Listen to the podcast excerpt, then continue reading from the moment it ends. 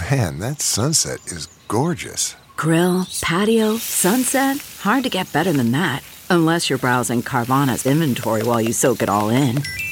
Oh, burger time. So sit back, get comfortable. Carvana's got thousands of cars under $20,000 just waiting for you. I could stay here forever. Carvana, where car buying meets comfort, meets convenience. Download the app or visit Carvana.com today.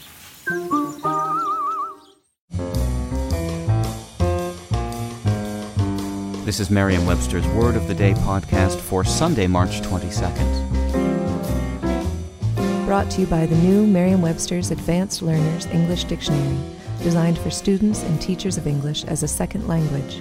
Learn more at learnersdictionary.com. The word of the day for March 22nd is recrudescence, spelled R E C R U D E S C E N C E.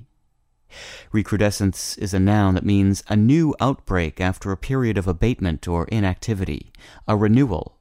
Here's the word used in a sentence. Unfortunately, we've recently had a recrudescence of one disease in particular, canine distemper. Recrudescence derives from the Latin verb recrudescere, meaning to become raw again, used, for example, of wounds. Ultimately, it can be traced back to the Latin word for raw, which is crudus. If you suspect that our English word crude is also derived from crudus, you're right. Another well known descendant is the English word cruel. The English word derived from French crudité, meaning raw vegetables, is also a direct descendant from crudus.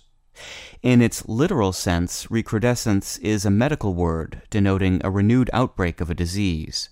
In extended use, it most often describes the return of an undesirable condition, such as a war or a plague, or the return of an undesirable idea. With your word of the day for this Sunday, the 22nd of March, I'm Peter Sokolowski. Thanks for listening. Visit the all new learnersdictionary.com, the ultimate online home for teachers and learners of English. A free online dictionary, audio pronunciations, custom study lists, and interactive exercises are available now at learnersdictionary.com.